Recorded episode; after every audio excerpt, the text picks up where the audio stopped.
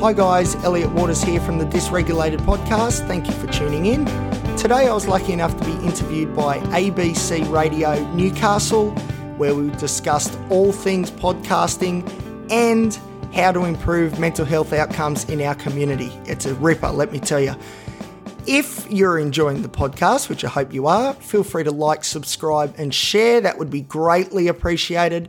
And if you want to contact me, you can certainly do so. Head on over to Instagram, follow me at elliot.t.waters, and please send me a message.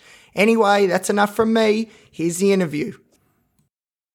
For the last 10 years or so, October has officially been known as Mental Health Month. It's a month to raise awareness of mental ill health, to start conversations, create connections, and strengthen your understanding of how it impacts yourself, your loved ones, and different people in your community. Early in the year, you might remember we shared a story about the Man Walk that was set up here in Newcastle.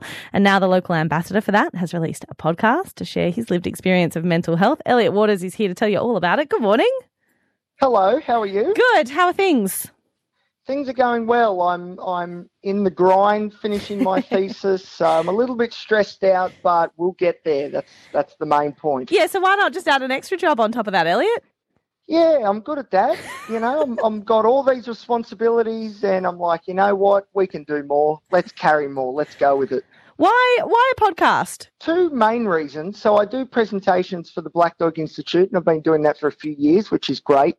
And a lot of the feedback has been positive, which is good. And, and a lot of people have said, you should do a podcast. That'd be really interesting. And I'm not very good with praise. I'm much better at accepting criticism. So I sort of put it on the back burner. Um, but then recently, and this ties in well with the thesis, I've got ADHD, so my ability to attend to what I should be isn't always the best. So I thought, right, what's something in the psychological field that I can do that I can justify doing and still think I'm sort of doing my degree? Why not do a podcast? So that's pretty much how it started. There are so many podcasts out there at the moment, and a lot of them, you know, are tackling some pretty big conversations around mental health. Maybe not all of them are Australian. How did you want to do something a little different from what was already out there? Well, a lot of the podcasts I've listened to have been a little bit, and this is no disrespect, but a little bit sanitized maybe. Mm-hmm. And I really wanted to do a podcast that was raw, it was real, honest. This is exactly how it is to me. This is my perceptions of mental illness, and then also incorporate other people's views as well. So, yeah, there's no sort of flashy bits and bobs for this one. This is the real deal. Mm-hmm. Why is that lived experience, that raw lived experience, so important, do you think, in these conversations? Um, I think we all have our own unique individual stories, which is amazing, and it is, and that's something to be celebrated.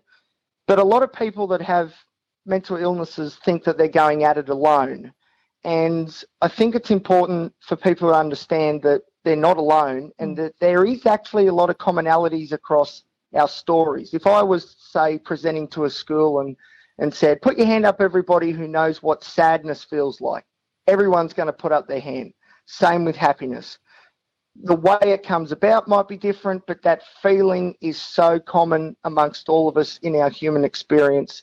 And I think that message really needs to be pushed forward in the work that you have been doing in this space, are you seeing people more open to hearing, as you said, less sanitized versions of what mental ill health can look like for each of us?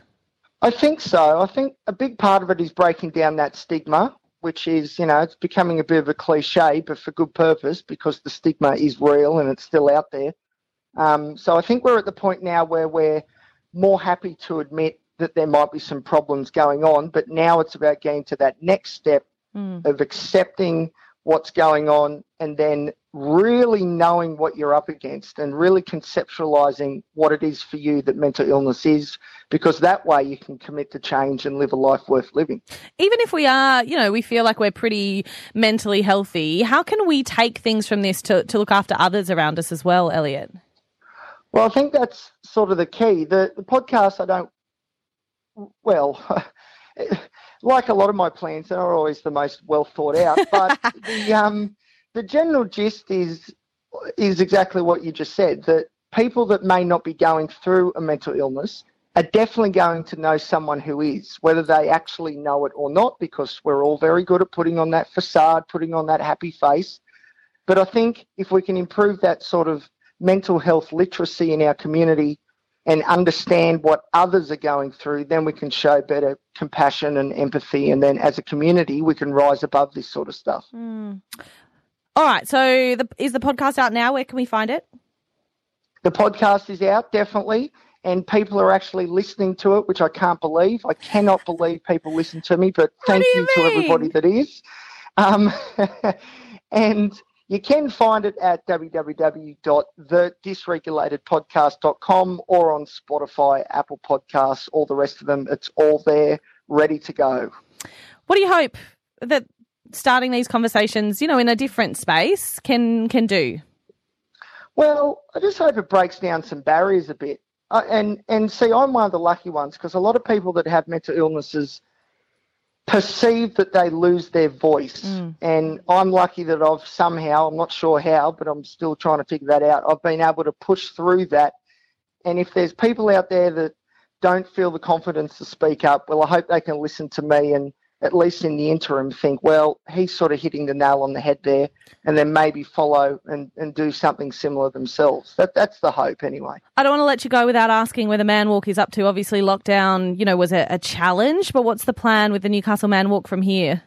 The Man Walk what did, did face some serious challenges from lockdowns, as in we weren't allowed to walk, yeah. which is a shame. But that has been lifted, so the Man Walk is back, and it's back in a big way. So this weekend starting Saturday, 8 a.m. at Dixon Park. Um, look for me, look for the big banner, and um, yeah, meet some new friends and have a bit of a chat and have a good time ultimately. Awesome. Elliot, always great to catch up. Thank you. No worries. Thanks for having me. Elliot Waters, local mental health ambassador, the founder of the Man Walk here in Newcastle, which I'm very excited that it's back up and running again. Saturday, 8 a.m., Dixon Park. Blokes, if you want to go down and have a walk. Also, if you want to find his podcast, it's called The Dysregulated Podcast, and you can find it, as the podcast say, wherever you like to listen to podcasts.